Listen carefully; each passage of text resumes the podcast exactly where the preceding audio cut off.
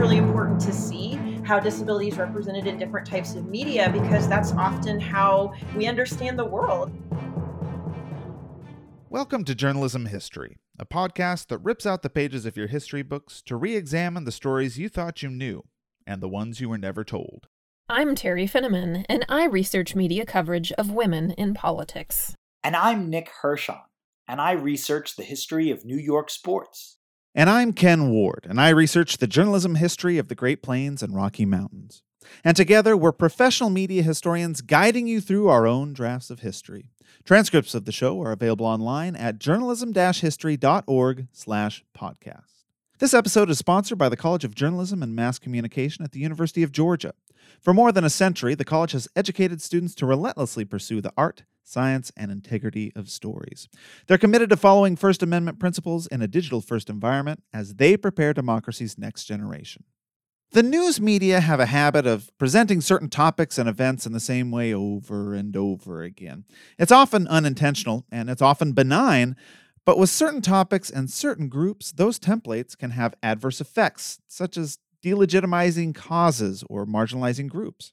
Discussing this with me today is Dr. Joy Jenkins, assistant professor in the University of Tennessee Knoxville's School of Journalism and Electronic Media. Joy explains the problematic language the media historically used when covering people with disabilities and relates that to a 1977 protest in which roughly 150 disabled activists demanded enforcement of civil rights regulations.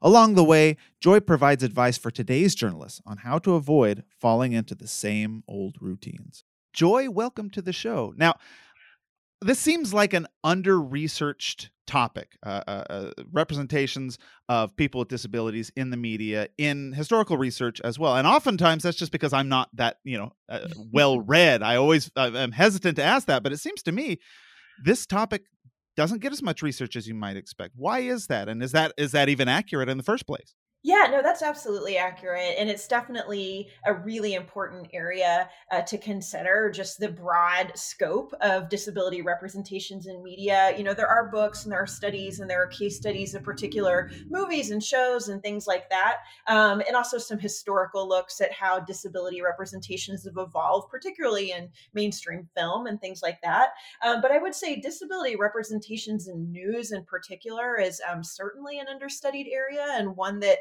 uh, we need more investigation into because uh, there are so many important kind of watershed events in the disability rights movement. There's opportunities to look at this historically um, and to see how news coverage of uh, people with disabilities uh, has evolved, how it's changed, how the language has changed, um, and also what it looks like now and being able to put all of that into context.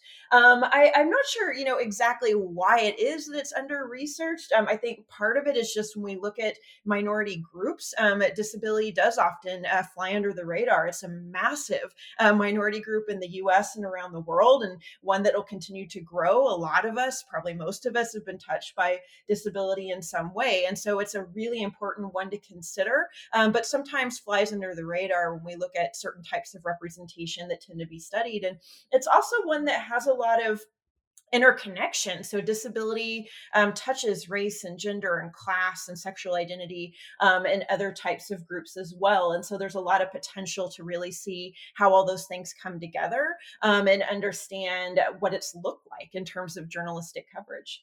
So you mentioned that other research that has been done. At least some work has been done on on the representation of people with disabilities in the news media what are some of those paint with a broad brush here? What has the other research found in terms of how how this group is represented in the media yeah, absolutely. So, um, you know, one of the important things to recognize and that I've seen referenced um, in several studies looking at disability representation is the fact that media depiction of disability really plays a key role in the social construction of disability and, more importantly, how we perceive it and how we perceive uh, disabled people. So, it's a really important part of culture. It's really important to see how disability is represented in different types of media because that's often how we understand understand the world is through seeing it um, represented in media. And so that's the reason why a lot of scholars have looked at this. Um, I think the one of the particular takeaways from research on disability in media is the various stereotypes um, that have emerged and become really, really common um, and recognizable. Um, there's several common ones. There's um, this is something we see in mainstream films in particular that portray characters with disabilities as these savants who are very brave and courageous and special and brilliant. We think about you know a character like Forrest Gump um, or something like that, where their disability is you know firmly entrenched with that idea. Uh, we also theme, see themes around pathology, so the need to cure the disability or people with disabilities living in isolation or living living in institutions or being cared for and becoming kind of a burden to the able bodied people who are caring for them. Um, in some cases, that goes even further to say that it's better to, to be dead than disabled, or we see themes of euthanasia, like in films like um, Me Before You and The Sea Inside and others like that. And so, and a lot of those are very firmly connected with this medical model of disability, this idea that it's this individual issue that needs to be fixed in some way. Um, and then that person can somehow be integrated in society. Um, but there are others too. There are um, the idea that somebody that's disabled is superhuman. Um, there's actually a stereotype called the super crip, where they kind of overcome enormous odds um, to be successful, which of course that suggests that the only way to be disabled or, rec- or um, admired as a disabled disabled person is that you overcome this like massive challenge, um, which isn't the day to day life, you know, of most disabled people. Um, we also see those with intellectual disabilities perceived as as innocents that help us to understand life better or infantilized um, in media um, depictions, or even when we look at mental illness as a uh, menace to society. We see villains who um, have mental illness, and that's something there's no empathy there. Um, and so a lot of research is really honed in on those stereotypes, where they came from, how they're perpetuated, the different type of media they're present in, and then really trying to just raise awareness and break those down so that when we come across them as media consumers or you know as journalists or potential journalists, we can make sure to not um, contribute to that problem. Well, I'll be interested to hear how those appeared in your own research and whether you identified those same those same frames in your own work. Before we turn to your specific case though there's one other topic that comes up in your research that there's some pre-existing research on and that is this idea of how how protest is covered something you know this thing you you uh, refer to as the protest paradigm. Mm-hmm. can you talk a little bit about that and how protest tends to be covered in the news media? I think this is a topic that's received a little bit more attention in the literature is that right absolutely yeah there's been a lot of research on this over the last um, many decades. Um, and I thought that was something that was really important to address for this particular chapter, and that we're looking at a group of uh, disabled activists who were engaging in a demonstration that drew a lot of media attention. And so the protest paradigm looks at that idea. Um, it basically considers mainstream media coverage of protests. So, like we might see newspapers on local TV news or national TV news or radio. Um, those ideas, McLeod, uh, McLeod and Hertog put that there's this implicit template for the coverage of social protest. And so um, there's been a lot of scholarship looking at this in terms of looking at textual analysis or content analysis of protest coverage in the news to see what are those common um, characteristics that tend to define it. And so it's things like focusing specifically on lawlessness and violence, um, focusing more on the protesters themselves than on their goals and what they're trying to achieve, looking at internal dissent within the organization or the group that's protesting, looking at public frustration with the protest or how it's disrupting life, um, an emphasis on quoting official sources um, or talking about the negative implications that protests are having, whether that's you know damage to um, uh, businesses around it or other types of disruptions that might happen in a community. And so these have be, um, been identified over multiple studies and multiple examples of demonstrations and protests over different types of media and have really become kind of common um, recognizable facets when we see um, these protests covered covered in the news. And so that was something I wanted to look at. So how was this demonstration? Were there elements of it that represented or reinforced the protest paradigm? What kind? Um, when we look at all the different types of protests related to gender and race and uh, sexual identity and class and other types. Um, which one does the um, disability protest coverage most closely resemble was an important question to look at. And also, what types of framing um, is there? Was the protest delegitimize, uh, trivialize, legitimize? What's going on there? And so it seemed like a helpful framework uh, for looking at this case in particular. Yeah, it's definitely an interesting constellation of questions that you have there. So, so take us to 1977, right? What what is this event that that transpired in 1977 um, that your research focused on? Yeah, so um, I looked at um, a demonstration uh, that occurred, as you said, um, in spring 1990, spring 1977, um, and this was a group of around 150 um, disabled activists, um, and these activists had various types of disabilities. some were blind, some were wheelchair users, some were deaf or hard of hearing, muscular dystrophy, mental disabilities. there was really a wide range of people who came together, and basically they were um, protesting and raising awareness about um, Section 504 of the Rehabilitation Act of 1973, um, which said that federally funded programs could not discriminate against people based on disability. And so basically, for like Section 504 um, had gone, you know, into practice, but it hadn't actually none of those regulations had actually been enforced. And so years had gone by. Uh, this was there. I mean, this really important um, aspect of the Rehabilitation Act, but nothing had actually gone into practice. And so um, these activists were really frustrated um, and they didn't want any more time to go by. And then also this worry that um, if there was more work done on it, that um, the regulations would be watered down to an extent that they wouldn't be useful or even helpful uh, to the disabled community anymore. Um, and so basically, protesters in San Francisco, which is um, the, the demonstration I particularly focused on, um, took up uh, residence in the Health Education and Welfare Office. Um, and then others were stationed in HEW buildings around the country. And they were calling on lawmakers to finally enforce um, Section 504. Um, and basically, they set a deadline and um, said, We are going to stay here. We're going to camp out here. We're going to make our voices known um, until you actually put these regulations into practice so that they can benefit us and can actually give us the civil rights that we're due as American citizens.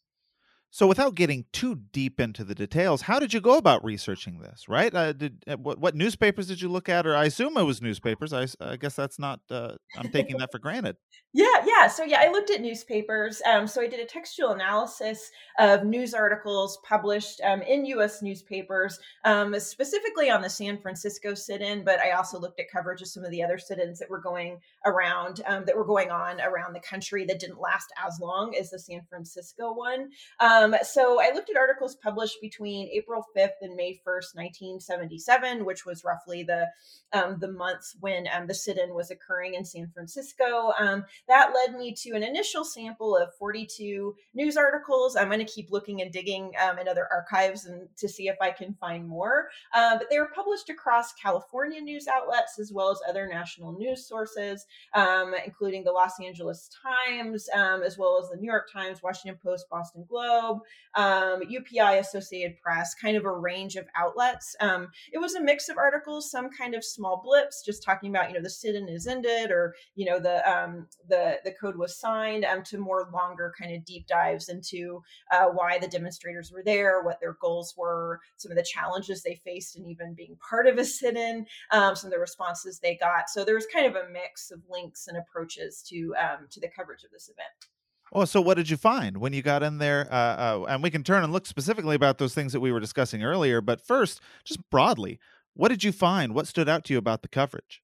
Yeah, I mean, there were certainly elements, um, and and these are initial findings, and um, we'll continue to dig in. But um, certainly elements of the protest paradigm that were evident in this uh, coverage. And so you look at these articles, and you definitely see this emphasis on responses from official sources. Um, in this case, it's it's politicians. So it's Joseph Califano, who was President Carter's HEW secretary, and was the one that was really being pushed and impressed upon um, to um, to to enact um, this uh, Section 504. And so it was a mix of, you know, uh, quotes from him speaking to the demonstrators or kind of official responses or letters that came from his office, um, things like that. And there were other politicians involved with this that were quoted pretty regularly across the coverage.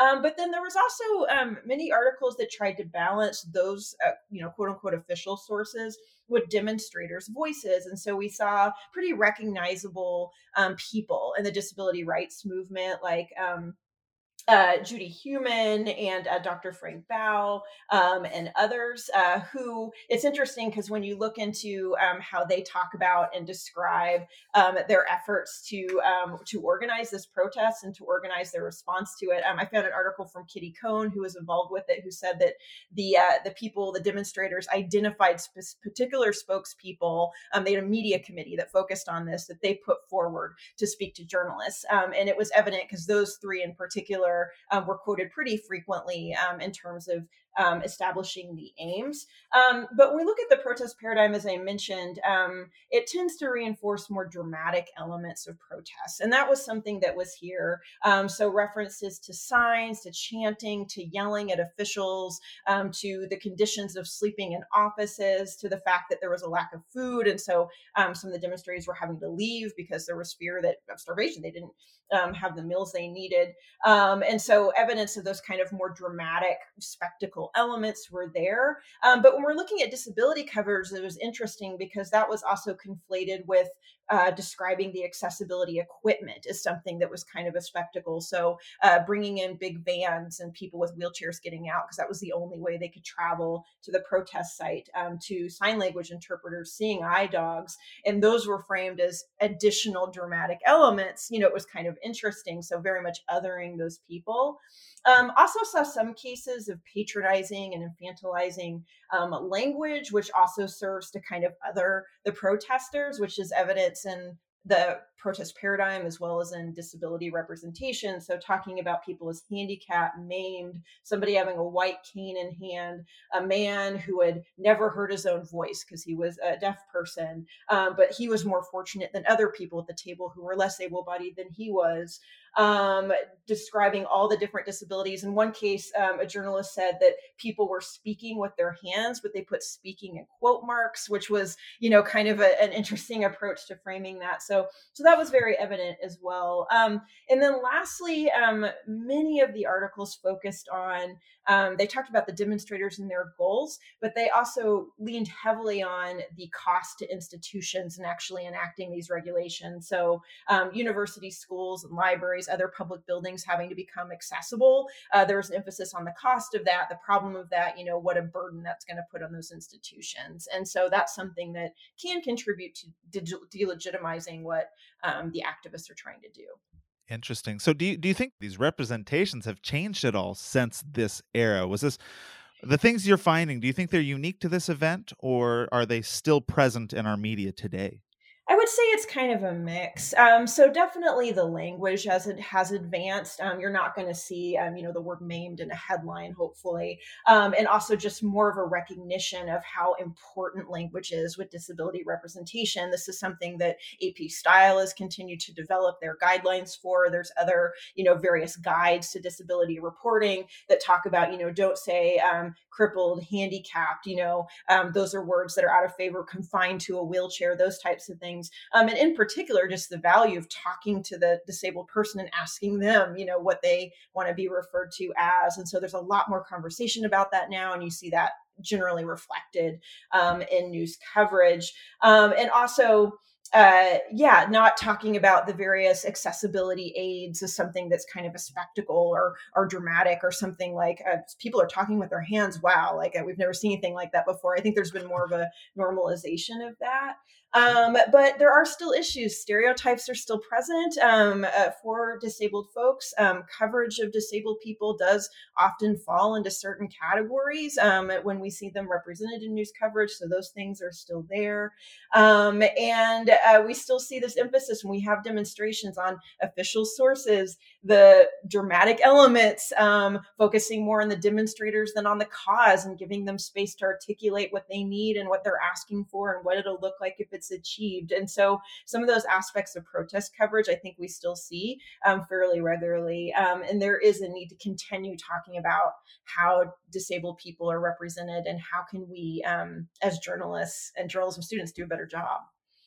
Well, so you just addressed one of my my big questions, and so I'd, I'd invite you if there's anything that you haven't already said on this to to add it here. I, I wondered what advice you might have to today's journalists, um, and but but I also want to know: is there anything that historians can learn from from what you've been talking about here in your research? Right, those are two groups that uh, yeah. you know most of our most of our audience uh, can find themselves in one of those two groups, either as a student or professional. Um, what would you advise those two groups to do based on all of this?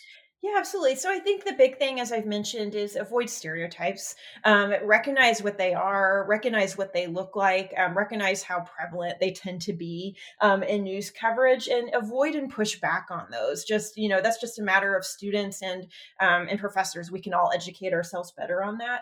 Um, talking to disabled people, um, talking to disabled people for a range of types of stories, a range of types of topics, and focusing on the full person. recognizing that a person is not their just their disability. Um, there's various other um, identity factors that that shape who that person is and that are um, important to to reference and to take into consideration. Um, also, thinking about um, wording, we talked about language, um, ensuring when we're talking to disabled people that we're giving them space, we're hearing them out, we're asking them how they want to be referred to, and what it is is important to them to represent in that coverage and representing that as accurately and fully as we possible possibly can all that's really important. Um, also thinking about headlines thinking about photo choices um, thinking about how all that contributes to how people are perceiving um, the disabled population in the event that we're covering them for. So all of that goes hand in hand, and it's really important that we avoid stereotypes, you know, across the board. Um, and so for historians, I think it's really important to recognize that the, there this is one of many um, really important um, kind of defining moments in the disability rights movement. Um, there there are several. There's news coverage attached to all of them up through the ADA and even more recently. Um, and so taking time to really dig into these um, cases, to dig into these events, to look at coverage of how coverage of disabled people has evolved um, over over many many decades looking where stories are missing and perspectives are missing and how does that shape how we view history and um, how we view uh, this group. Um, and so this is just uh, tip of the iceberg. There's a lot more that we can dig into um, and really use that to help us understand um, how we perceive um, the disabled community now as a result Sure. Well, Joy, I have one last question for you. It's one we pose to all of our guests, and that is why does journalism history matter? Uh, journalism history matters because everything that that we see and and do um, in terms of the the journalism industry, um, in terms of producing journalism, understanding as consumers, training future journalists, all that is shaped by history. There is a context and there is a past um, for everything um, that we do and experience now, and understanding that past is vital um, to knowing where we are and where we're going, um, and really recognizing the value of journalism in society, how it affects people, how how representations in journalism matter. Um, there is a long past in history there, and understanding that is so important so that we can do good work as journalists and as professors um, and as uh, people who are studying it. Absolutely. Well, Joy, that's all the time that we have, but I, I want to thank you one more time for being on the show. I enjoyed our conversation. Thank you. I enjoyed it very much too. I appreciate it. Well, that's it for this episode. Thanks for tuning in and be sure to subscribe to our podcast. You can also follow us on Twitter at JHistoryJournal. That's all one word. Until next time, I'm your host, Ken Ward, signing off with the words of Edward R. Murrow. Good night and good luck.